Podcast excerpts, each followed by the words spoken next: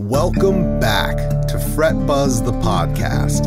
Hello, my name is Aaron Sefcik, and every week, together with my co-host Joe McMurray, we get into conversation with professionals all across the musical field.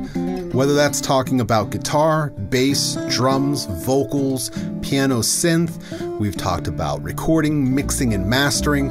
We've talked about music schools and job opportunities. We've covered a lot of ground in the past year. So with that, uh, we continue the good discussion on acoustic pickups. Uh, and later on, Joe goes on a rant about Latin. So with that, by all means, let's jump into part two with Matt Thomas on Fret Buzz, the podcast. And you also use the, the big spot for your kick sound, right? I do, I do. Um, now, Petri uh, uses a uh, a shot and dually, um, right where he kicks. Um, and it's a very oomphy sound. Um, and I, I tried several different ones. At one point, I was using a, a DiMarzio Black Angel Piezo.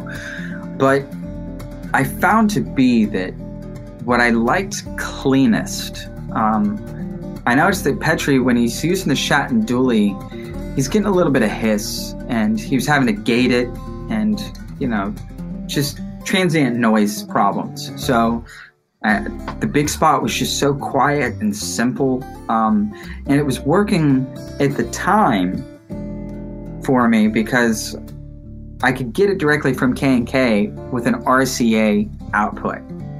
And he, I, I came up with this crazy idea that instead of having all these holes out of the back of the guitar, maybe having one big hole with six posts, and each each signal would have its own hot and cold.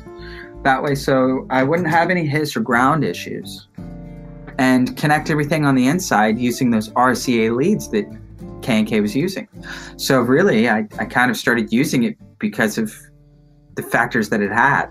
But I, I loved the the way it responded so much, I kept with that big spot. So I used the big spot for the kick. Um, and Fishman came out with a new undersaddle and mic combo, uh, the Matrix Mic combo. And man, does it sound so good. Um, really, it reminds me very much of what the Maiden pickup does. Um, it, it's very similar in its feel. So I get, I still get the jollies of past times in the feeling of the strings because of the Fishman. So go, go Fishman on that one. Uh, good job on that. And I, I actually separated out um, T R S. It comes on a T R S wheel or output, and I use the Grace Felix to separate the undersaddle and the mic, and you can get the most out of both of them that way. Um, you can just really keep the beef of the undersaddle without having to low cut the whole signal, um, and then rely on the mic for it to do what it needs to do, uh, instead of putting a lot of bass on the internal microphone for your kick type stuff. You rely on that with the big spot, you know, that goes to its own channel and gets E Q'd like a kick drum. So there, you hit around the guitar, you wouldn't really want your, your tappy tappy stuff to sound oomphy and woofy in the P A. So the microphone does the, the load of taking that end of the spectrum on. That's awesome. So, yeah. yeah. That's like, that's, that's. It's just the idea of sonic placement. You right. you let, you let each pickup do what it does best in the manner that you're trying to use it for. Now, you know, the K and K is just, all it is is a, a, a transducing electrode. It's two pieces of metal together that when they have enough pressure, they put out a signal. So essentially, if you have it right underneath where you're hitting your palm, if you if you put a little extra bass behind it and just a little bit of gain, all that you're really going to hear is a thump out of it. Um, and I roll off all the highs and mids out of it at the touch mix and pretty much shelf it so that it's very narrow all that it's really listening or responding to is that frequency range. Um, and it, it does quite well for me. Um, now, it's not something that is really needed for a lot of the solo type stuff, but where I find it, it comes really in handy is when you get into group playing. Mm. Um, if you're playing with someone else and you're really trying to keep the integrity of all your sounds, you can really just, you get the response you need out of each different one. When you get into a band setting or a duo or trio setting, you're no longer fighting the band. Um, and that's something that if you watch Tommy playing with bands or other things, there is a battle. You know, the Maiden does not like to play well with others. So, uh, fortunately, this new setup is something that I, I can jump in and play with a group and have an on-off headroom to be louder than the band at times. Um, and that's fun. Um, taking the, the acoustic guitar and changing its power abilities. Um, it is now, it's, it's the forefront of the group, where it's always been supplemental or just a side color. Oh, can we add some acoustic guitar on that? Just put it off into the left somewhere over there, you know. And that's kind of, that's how they treated it for the longest time. And that's just not, not ever what I wanted for it, you know. Um, I like Don Ross's, uh, I think on Million Brazilian Civilians, he's got some tracks with uh, the full band that, like, but he's playing his normal stuff, but he's with the band. It's really cool sounding. Man, when he gets into the horn section stuff, I love that. I, I, I love I love the doubled horn lines with the melodies and stuff. It's it's just it's really clever. And as a matter of fact, if you enjoy that, Adrian Ballou also mm-hmm. has his own trio project. It is, I mean, it is it is rocking. It, it's a lot more metal driven than Don Ross's. Don Ross kind of has like this this groove jazz vibe, yeah, about it.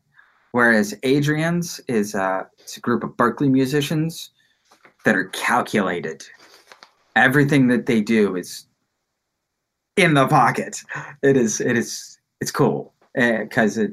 I mean, you almost just want to sit there and try to nab it because it, it's so awesome. So. Big shout out to Adrian. Uh, that that dude's going places. Well, with going back to these pickups, take take like our general listenership, probably not professional fingerstyle guitarists, but definitely some players out there. You know, I mean, even for myself, like I'm starting to bring my acoustic out to shows, and I'll do mini acoustic sets. You know, every mm-hmm.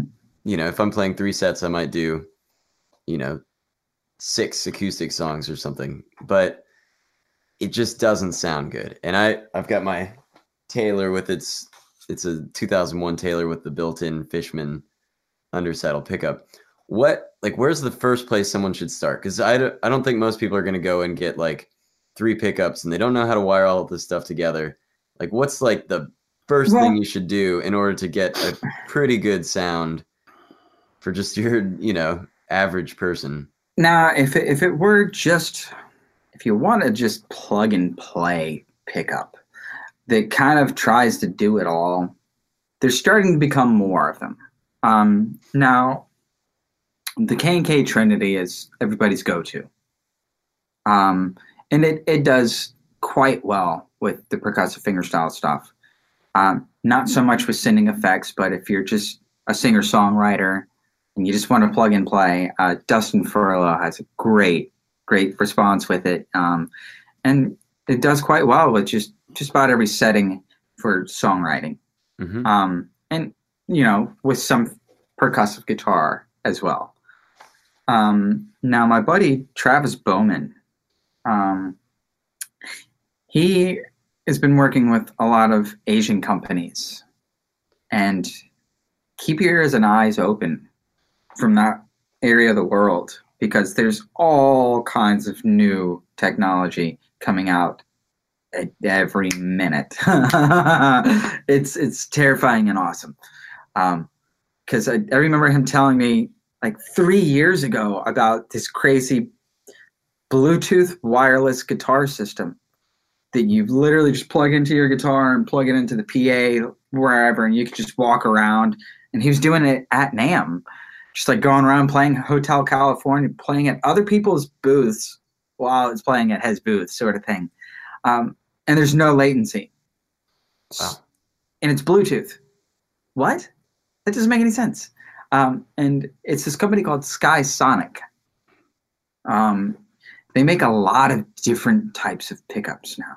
Mm-hmm. Um, so they're they're just diving down the, the route of, we want to make everything and give you options of just about anything you want. And they got this really cool new um, triple pickup all in one, and it's you can install it yourself. You don't even have to have a luthier do it, as long as you have an in-pin hole. But it's a magnetic sound hole pickup and contact underneath of the, the saddle line. So it sits on the bridge plate like a K and K. Um, and it's also got a microphone built in to the magnetic pickup itself. So you can dial in all three of those tones on one output. Hmm. Or it's also got the option for T R S out, and it's got a little switch. So if you wanted to um, preamp your mag and mic separately from your transducer, you can. It gives you the option. So that's it's a really cool route. You could get something s- simple like that, and it would provide the ability to do multiple of these things without having to have three individual pickups. So there's there's becoming more and more companies giving the option of multi-sourced pickups. So you don't really have to go the route of putting a lot of them in. You can just rely on one that's already all together. Yeah. So, and and really, um, if I had to, I'd just go with that Fishman mic combo. The the Matrix mic does so well. Um, I, I went ahead and put it in my harp guitar as well. Um, it just sounds really natural. Um, I know, I think Al Petteway also uses it uh, and, and digs it. Uh, as a matter of fact, that's that's why I even went down the the Fishman Matrix route, is Kim told me that uh, one of the best live sounds that she had ever heard was Al Petteway with his Rain Song live. And it had that, that darn Fishman in it. So uh, I tried it, and I again, it, it feels and responds very much like uh, the Maton pickup do, did. And so do, does. And so compared to the compared to the K and K Trinity, like, what's the difference between the Ma- the Fishman Matrix mic combo and the K and K Trinity? There's an, an when you have a undersaddle pickup, there's an initial response from the string that happens, whereas the K and K is much more like a microphone, whereas you hit the, the string and then you hear the note. Okay. Whereas an undersaddle pickup, you hit the string and you immediately hear the attack. Not even the note, but you hear the attack of you hitting the string. And if you don't have it E Q'd properly, um, like if, if you have it wide open and you got a lot of bass push through the P A, all you're going to hear out front is da da da da da da da da da. You'll hear the percussive attack of your pick and not even the note. So there, there's that problem too. You know, um, if you don't E Q an undersaddle properly, all you hear out front is thuds from your pick. That's what I kind of get when I play with mine. Like, it's too, as soon as I use an actual flat pick, it's way too it, it, bright and the attacks. See, and, and well, and that's that. That's where where the problem lies. You know, um, I actually I don't like the upper end of of undersaddles, so I actually roll all my highs off of the undersaddle, mm-hmm. and the upper mids as well, because it's got this this. nasalness in the eight hundred range that I don't like.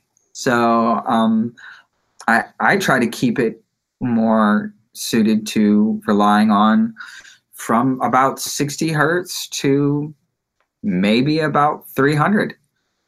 Um, but that's where it's best, mm. is in that low and low mid-range area. That's where it, it growls.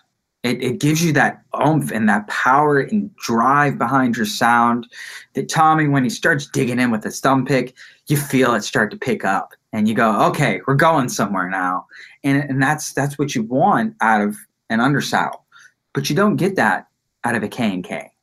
It doesn't provide the same sound unless you really have it beefed. And then you get into feedback problems.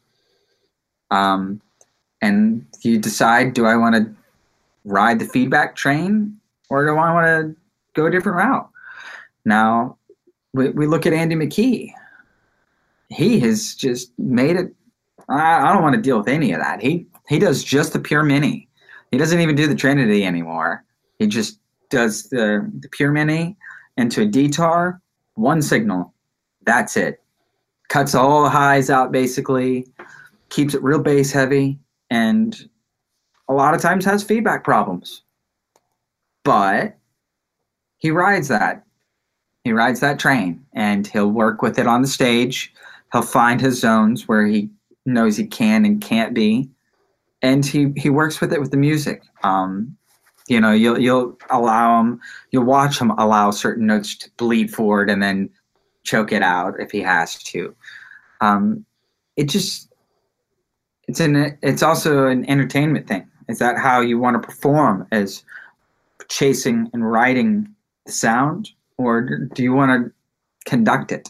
And that's that's something that I kind of made the decision. I want to be the conductor. I, I don't. I don't want it to drive me. I want to drive it. I want to have full control over every bit of the sound. So, man, that's so much. There's so much to this. They're, they're really. It's it's overboard. So much harder than just just playing an acoustic guitar in your room. It, it, it is. It, um, going going down. They made electric guitars, and that's why they have engineers and people that this is what they. This is their whole job. You know, it, it, um, a few years ago, I didn't even think about any of this stuff. I just wanted to play the guitar. But, you know, sometimes you just got to think about some of these things in a different perspective and go, okay, how can I make it go to the next level? And one of the simple steps was just breaking down some of the problem areas and trying to address them and make them a little better. Um, they're not perfect. They're, I don't know that they will be. Um, Like, again, that end pin idea was stupid. I loved it at first, but um, unfortunately, I had to have a, a custom cable made. And um, I, I worked with that for about six months. Um, and I did more shows without half of the pickups working than I did with them working. Mm. Um, and it, I, it was really unfortunate because I had a really big show at um, I was headlining the Tin Pan in Richmond, and I had just gotten my brand new custom Larivay and had I drilled that inch hole in the back for that that panel mount, and got on stage. Sound check was roaring, was perfect. I got up there, did the first song, it was great. Went into the second song where I really used the effects, and it just stopped working. everything, everything but the Fishman. Uh, quit working. And I went, okay, Fishman, you guys did good. You guys did good. Um, and, and yeah, I, I kind of, I learned what I can rely on. And, um, you know, it's nice to have a standalone pickup that will get you to the other side of the river. Because yeah. uh, when you're dead in the water, it sucks. It sucks real bad. So um, I went back instead of having them all out of one output. I separated them um, just because the cables can be bought at Guitar Center or your local music store. Um, that's another thing to be said is being able to get your equipment if it breaks. When you're at a gig and you're on tour somewhere, you don't want to create a situation where you don't have a fail-safe. You don't have a way out. Um, oh, it's yeah. I have make sure I, I have a backup power supply for my pedal board. I have backup of every type of cable. It's, yeah, you never know what's going to happen out there. Well, and unfortunately, um, with the rig that I built, there's only certain parts that I can go, okay, I can have two of those. Because, like, the Q S E Touch Mix, you know, they're not fifteen hundred dollars. I can't have a spare one of those just sitting around. Um, same thing with the Grace Felix. That was fifteen hundred dollars. I think they just went up after last NAMM because they're becoming so popular. So um, the the gear itself um, can get really expensive, especially when you want certain things out of it. Good acoustic preamps are not cheap. Um, and there's only a handful of them out there that are really, really good. Um, Grace is one of the best ones in the world. Um, Grace Designs, they have the Felix, the Alex, and the Bix now, the, the smallest one. Um, and I'm, I'm, I'm part of their team. I, lo- I, I love their things. They're, they're road worthy. Yeah. I don't have to worry about it. Um, and then you get to like, um, the Pendulum stuff. That's, that's very expensive. Like I, I have, the rack mount, the S P S one, which is what James Taylor tours with, and and David Wilcox, and um, it's a three thousand dollars rack mount preamp. It's you don't travel. I don't. I wouldn't dare travel mm-hmm. with that just because I. Well, for one, like I said earlier, Greg is retired, um, so they're no longer being made. Um, you can't get them unless you buy one from someone now. Um, so that sucks. Um, but Felix is basically the Pendulum in pedal form.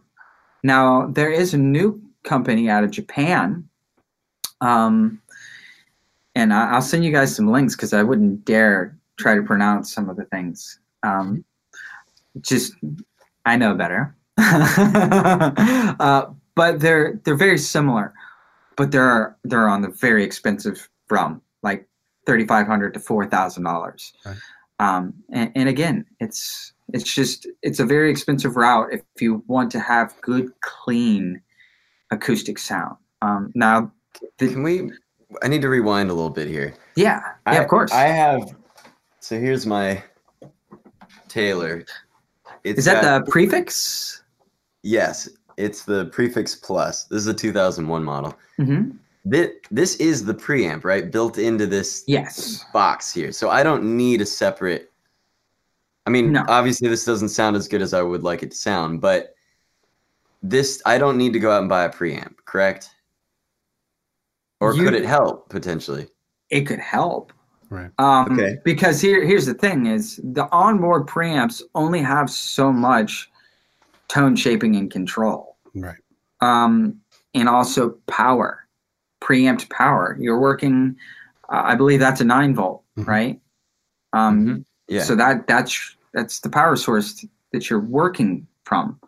Um, and if, when you go to a an actual preamp, that's depending on the type of power. Like for instance, uh, Dustin's D-tar is sixteen volt power, but it's a weird wall wart. So and it's proprietary, so if it goes out, he's dead in the water.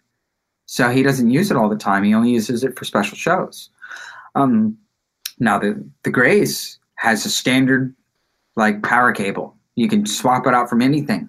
Um, and what that's one hundred twenty volts? Okay. So yeah. the the amount of power and, and amping is is... the difference with, with that. Um, so it you can, can get louder? No, it's just, the, it's... Uh, the the presence. Yeah. It's not so much that it's louder, because loud is, is a relative term. Yeah. You know... It's just like a microphone amp or a, a preamp. Exactly. Where you can, uh, you can get your Scarlet Solo, or I have the Claret, or, you know, you can get a Manly, or you can get... There's There's hundreds, if not thousands, of different preamps out there for mics, um and, and they all have their different levels too. Yeah, like you, yeah. you can you can get a simple one and it will do it, it'll sound good, yeah. but and until you start hearing the different levels and why. There's just, there's minute different clarity differences yeah. that you'll hear in, in frequency ranges. And that is something that is, I, again, I know it might sound bonkers, but when you A B them side by side, you really will hear a difference in like a, a, an upper mid-range spectrum or just, uh, you know, an eighty to ninety hertz oomph bump. And you're like, oh, that's why that thing is so awesome, because of that range, because that's what it does. Mm-hmm. Um, so that's that's the thing, is an onboard guitar preamp, and only it's very limited in what it does. Um, like the Grace, each channel has its own like uh, its own impedance yeah. uh, switch as well. So you can be running powered pickups side by side with passive pickups. That's not something that a lot of preamps have the ability to do, because they're just trying to deal with either two things or e- even just one. Yeah. So uh, there's those things that also separate the little boys from the big boys in preamps. Um, your ability of changing each individual channel separate from the other is also, you know, what you pay for. Um, low cuts, things like that. Those those are really great for, for acoustic guitar, because if you have a microphone channel, a lot of times you do need to have a shelf on the on that to where it just doesn't want to roar and feedback in the low end. Right. But um, your prefix, I don't know, I believe it's only a mono out. So Um, the downside to that is if you have a undersaddle and mic combo, it doesn't really matter. You're only going to send out what you're able to send out. Um, and that's blend it. I mean, I don't have that. There's it's only undersaddle, but oh, okay. So you don't even have the mic on that one. No. Okay. I would like a mic. Well, I'm asking you all these questions. So. Well. Well, okay. I'm figuring out what I'm going to do. Well, then that's a different question. Um, if I were to look at yours and go, well, what could we add? If you just want to add a mic, um, there is actually this thing called the two mic. Um, and Trevor Gordon Hall uses it. Um, Alex Anderson, harp guitarist, mm-hmm. also uses it. It's a really feedback resistant um preamp mic, and it's actually literally two mics. Why they call it the two mic, but it, it comes on its own gooseneck that has this double mic position thing. So mm-hmm. it, it does one like at the the soundboard area, and then one in front of the the bridge plate area, uh, and they're really feedback resistant. They, it's like they got their own shelving built in. So they don't, they're not even listening to the lower end spectrum. And that's, that's something that, um, I think his, I, th- I think his name is Joe Mills. They, they have a microphone that can be added to like the K and K Trinity, or it's a really high end microphone. Uh, and it, that's essentially what they do. They, they put in a low shelf and already wired in to the microphone. Um, and that would be a great solution for you. And, and that's something I'd need to go to luthier, a luthier, and have them put that in? Or is it something um, you can put in yourself? You got some drill bits. I don't want to drill into my Yeah, and well, and that's that's that's that is another thing, is, you know, what requires a luthier? To me, drilling an end pin hole, I don't require a luthier. Um, I, I'm okay with scarring it out myself if I need to, um, but soldering, um, connecting things—that's that's not something I'm so good with. So I rely on a luthier, um, Rosewood Guitar Repair here in town. We've had Larry's been on the show. If you want, oh well, for our listeners out there, if you want to listen to Larry Berwald, yeah, an awesome local luthier here in Virginia Beach. Yeah, episode twenty, I believe. Yeah. Yeah. Larry Berwald is also a harp guitarist. Berwald. Um, and as a matter of fact, um, his harp guitar is the one that I recorded my album with. Ah. He he has um, a very unique Ron Spiller's harp guitar that is very beefy sounding. Mm-hmm. And uh, he's had it for many years, and it, it's aged nice. And uh, I kind of A-beat it with the one that I had at the time. I had a Cedar and Koa Merrill, and um, the the Sitka and Mahogany just had a growlier tone that I was going for. The Cedar's just a little more compressed and even, which of, of course is great, but you know, I, I I just wanted a little more dynamic value. Yeah. Mm-hmm. Yeah, Larry's super super cool guy, and he's up he's up for a task. You know, um, I've had him solder all kinds of different weird projects, because this has been you know going on for a few years now that we've tried different types of K and K's or DiMarzios or undersidal transducers. Um, it, it, I've tried a lot of different things, um, but it, it comes down to uh, what do you want to be able to pay for and continue to do? Like, you know, I'd love to have a, a trance system or, or things like that, but those are like six hundred dollars. And for just one of four or five pickups, uh, that's too much. So um, I, I've tried to find the, with the internal pickups, the simplest way of going about it as well. Um, even though I know it sounds crazy because there's, you know, four pickups coming out of the guitar, but they're, they're all things that you can just go to the store and buy pretty much, um, without having to special order them. And that's, yet again, something I reverted back to because, yeah, it's fun having custom, unique, proprietary things, but it can it can cripple you when one stops working. Fair enough. Hmm. Yeah, I just keep on going back to this thought of a phase with when you're working with multiple multiple microphones on a source. That phase is going to become a really big issue in, in placement of those pickups within, a, you know, on that source. Uh, and yeah, and making sure that it it displays out front in the same timing and manner to where it, it creates an image, because that's what you're doing is yeah. The placement of the sound out front really translates to an auditory image that people hear. And uh, if, if certain parts are fighting, there suddenly feels like this void out front, or sometimes it's not even, you know, the whole room, it's certain parts of the room that feel lacking. And it's just in the way that frequencies respond in a room, and um, phase aligning them.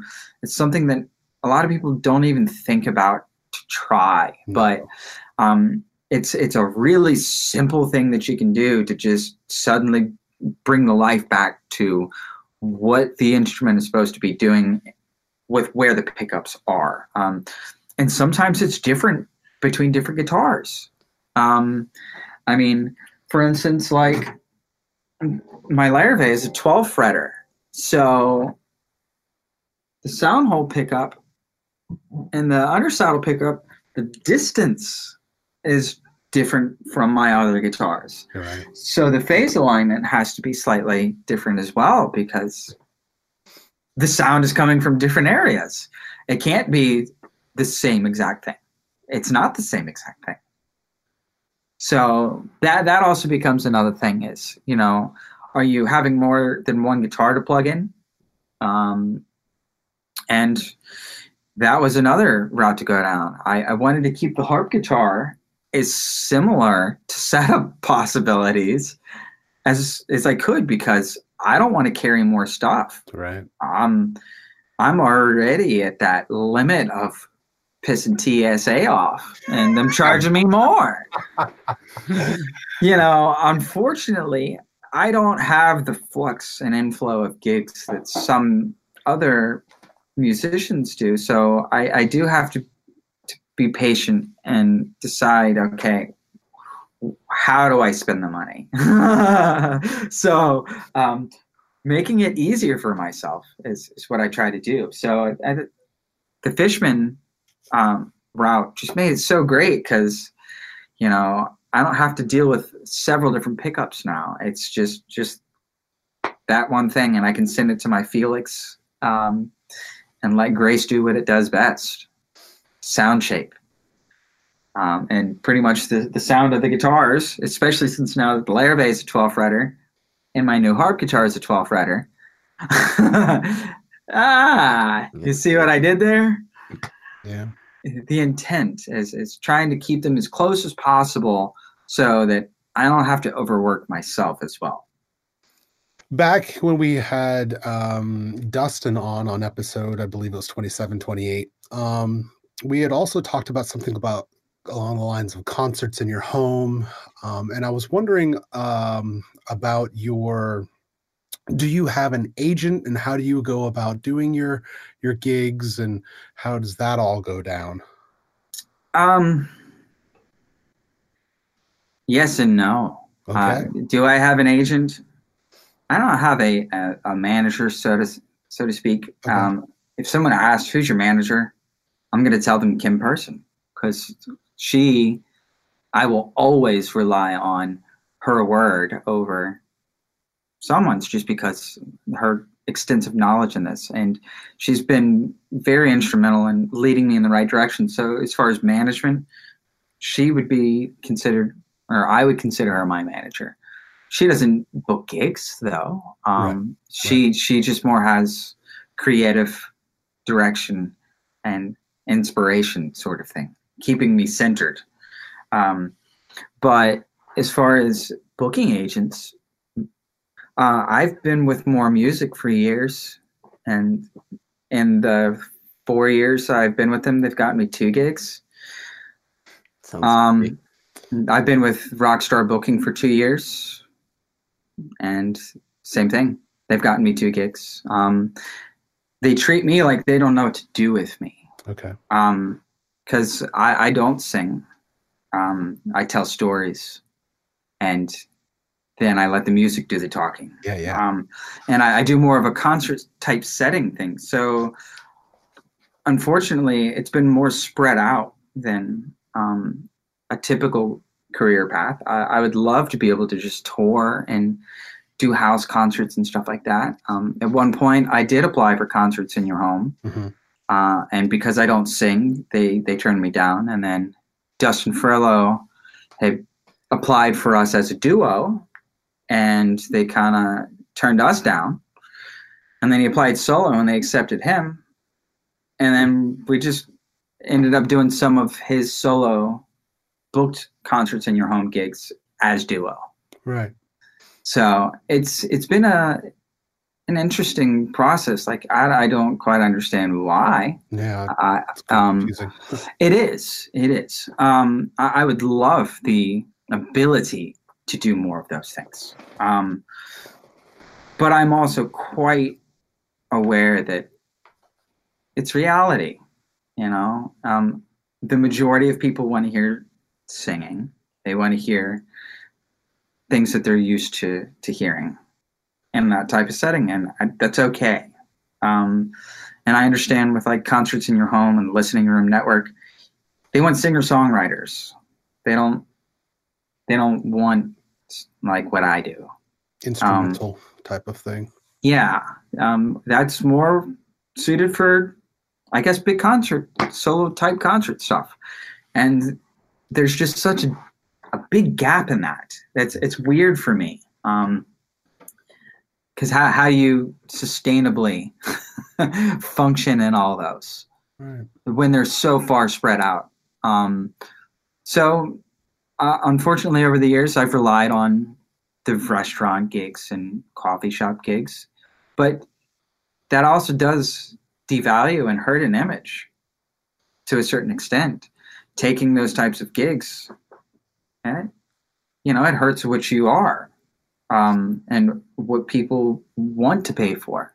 If they see you playing there, they're not going to pay high dollar to have you at their corporate event uh, when they know they they can go see you for free down down the street here. Yeah.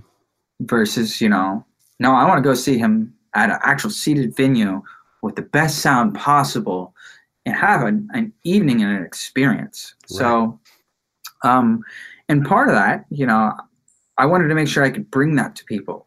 So um, in the house concert realm, I feel like I, I've kind of moved both Dustin and I into the direction of we can provide some of the best sound possible for the listener, um, where that's not something that a lot of the house concert people do.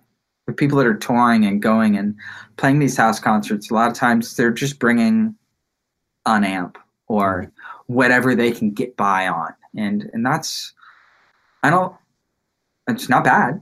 It's, it's what they like to do, but I've never wanted that for myself or for the listener. I've always wanted to be able to give them the best that I could potentially give them, and for them to expect that as well. Because, you know, when I went and saw Tommy in the early days, I expected him to be out there giving him every bit of himself. I mean, you'd see him in sweat, t- blood, tears. You knew it was the moment. And that that's that's what I got entranced with. Yeah. And that's what I'm going to feed off of. Um, because that's what hooked me, was that feeling that I had um, as a listener in that room. Um, I know what it can do. I've seen its power. I've seen its ability to both hurt and empower and make people better in general. Um, because after they've had that experience, later that evening and the next day, they're going to be better humans, mm. period. And that's good. That's good for their neighbors. It's good for their neighbors' neighbors. So... Yeah. It's something that I, I always found, uh, like I said before, playing guitar is an output of energy. You're putting out something. So if you're exchanging energy, what's it for? And to me, if you step on that stage, that energy you should be putting out should help perpetuate the other people's next day or even their next week. Or in an instance of what Tommy and Steven and Michael Hedges and what all these people have done for fingerstyle guitarists like me, they've perpetuated a life, you know, yeah. An idea that, oh, maybe we could do that too. Maybe, maybe I could be that one on the stage giving you that feeling. Um, and that's something that I, I'll always chase after, is the idea that it can be done. Yeah, I think to fully kind of pull in the experience, and like you've been talking about throughout the episode, is this idea of kind of taking it up a level, whether it's you or Tommy or any one of these upper tier guys that are kind of taking the experience and making that bar a little bit higher and a little bit higher, whether it's, you know, through the sound and making sure that the audience is, is, you know, hearing the true sound of the guitar and all of the frequencies that it, that, you know, can just penetrate you with.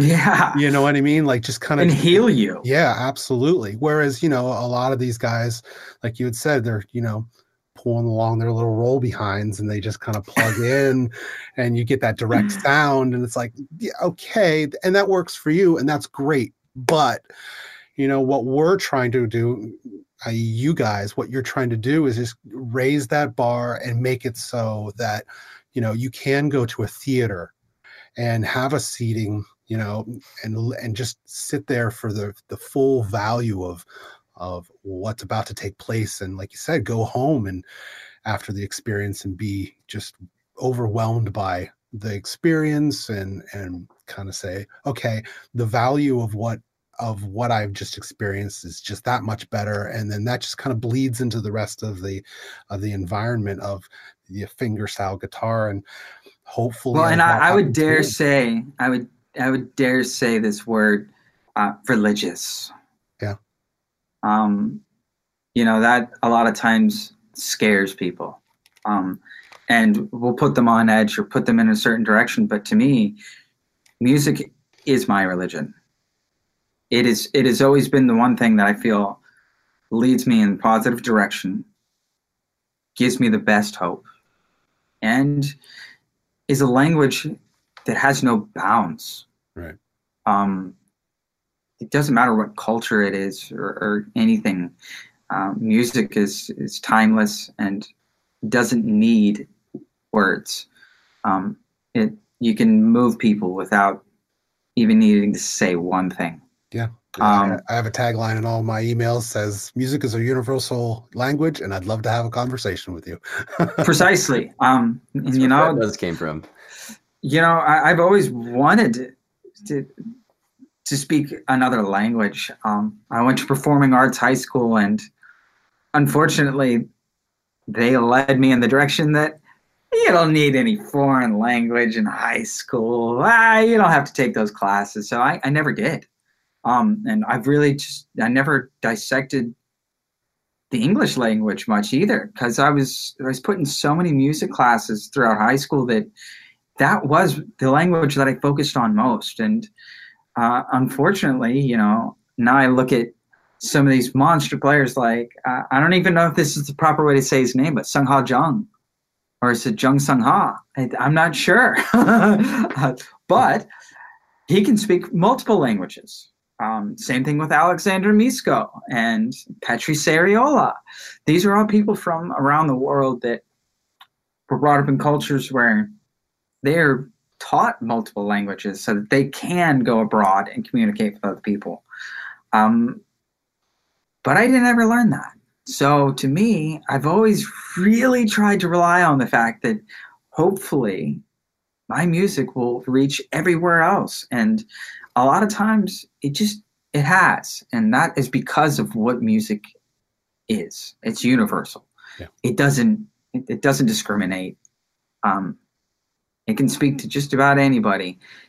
And that, that, that goes beyond humans. Yeah. Too. Uh, I cannot tell you how many unique experiences I've had in nature where I've been writing a song and the animals around me will walk up and have a moment, or something in that sense happens. And I know that might sound foo-foo, it's all get out, but I cannot, I've, I've had people experience it with me. Um, animals that just don't do that. They just, music has the ability to, to move more than humankind. And it doesn't have to have a human attachment like words. Yeah. It is my, truly a powerful thing. My dog sleeps on my feet while I, while yes. I practice. Yes. Um, doesn't matter what warmer. Style of music I'm playing. Um, I want to go back. I took Latin in high school. I think Latin should not be taught in, in schools. I like I. It's I confusing. Wish, I. It's not even that. It's just like I feel like I, and I know there's some doctor kind of. Medical field people that'll argue against this, but who are not listening to our podcast. Probably not, but I feel like I was cheated. I feel like I was cheated out of learning an actual usable language. I, I wish that they had not offered Latin and not, they tell you like, oh, Latin will help your S A T scores. And yeah, Latin's you, you, help you're you learning the basis of, of all languages, essentially. It'll, yeah, it'll help you to learn other languages. Well, just have us learn the other languages. don't don't make me spend five years taking Latin, and now I'm like, I got what do very I do little with from that. Why couldn't I have learned Spanish or something where I could go? You could have learned Spanish. Country. Why did you tell me? I learned Spanish. Well, I've since I've tried to pick it up, but I've. Like they really made it to a right. you know to a right. thirteen year old going into high school, or I was in eighth grade. They, they made it. it seem like it was the best thing ever. Yeah. And well, you should do this, and this is what the smart kids are doing.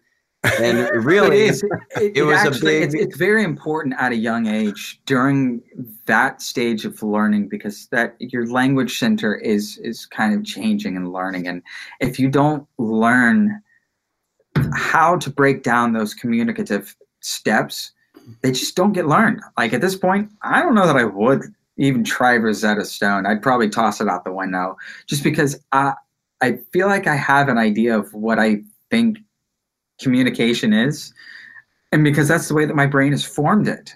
But if you look at European, just everywhere else in the world, really, they, they teach them from such a young age the simple dissection steps of what language is, how to communicate in those manners, and and actually form sentences and things like that. Uh, so that you can. Some languages, they, they place them in different orders. Mm-hmm. And that's not something I, I even understand. Um, I get it with music, but not, not language. But I completely agree with this. I'm just saying, I think everyone should learn multiple languages. Yeah. Oh, yeah. For your own personal benefit. It's awesome to be able to go somewhere else and be able to communicate with people. But Latin should just not be one of the languages promoted. It should be available. If you really want to take Latin, it yes. I think maybe it should be available, but they should not promote it in the way that they do. Well, like, and, who cares and a lot of music theory has Latin root too, and that, that's unfortunate. But you don't need to take Latin in high school. To Joe's got a chip on his shoulder. Yeah. I hope my Latin teacher, I love my Latin teacher, but I hope she never hears this. That's great. Miss Yelton. Um, that's great. We actually got to go when I was in high school. I was in the Latin club because, you know, they... They want you to do all this stuff to get into college, like as many extracurricular activities as possible. But the one thing the Latin Club did that was really cool was we went to Europe in the summer, and I got to go to Switzerland and Italy. And, you know, nobody speaks Latin in Italy even, so still useless. But, uh, but yeah. Yeah, I, uh, I, I enjoy Europe. And, but they uh, they look at us funny, and I know why. I know. Unf- unfortunately, uh, I I feel guilty for not being more aware and not knowing more. Um, I know that's my own fault. And so, well, maybe one of these days I'll try to learn another language, just just because of that guilt. I think the people in other, like I was recently, I was in Spain last year, and Spanish is probably my best out of all the foreign languages. I'm I can communicate in Spanish, not not like at a, on a poetic level, but I think that people appreciate the idea that you're trying, mm, and they'll, even if they speak perfect English, they're just like, maybe they'll respond to you in in English when they realize like you speak to them in Spanish, and they'll respond back in English, but with, I think, a friendlier, just. They're just nicer about it because they're like, okay, you came to our country, you tried. I appreciate the effort. How the humbling is communication, that? I'll how, speak in English. To how you. Humbling is that? I cannot tell you how many times I've not had that experience here in our, our right. own country. And that, I think that's where the guilt comes from, is I see the latter. I see, I see what I've seen other people do to those who are trying to speak English, and we look at them, or I, I don't, but a lot of people look at them, why, why can't you speak English? They're they're speaking fairly good English. They're trying. They're yeah, trying real hard. They're, they're doing pretty darn good. They're doing better than I would if I was trying to speak Arabic or, you know, mm-hmm. Tagalog or any yeah. of those foreign languages. Right. So, um, yeah, it's it's humbling all the time to, to see foreigners here um, communicating with us. Um, so it, it more and more makes me want to just pick up a guitar and communicate with people and, and play for them and go, okay, this is the one way that I do know I can talk with anybody. Yeah. Uh, and that's, that's, that's what's always driven me to continue to do what I do. No matter what, I feel like I have to, because it's what I'm embedded to know best.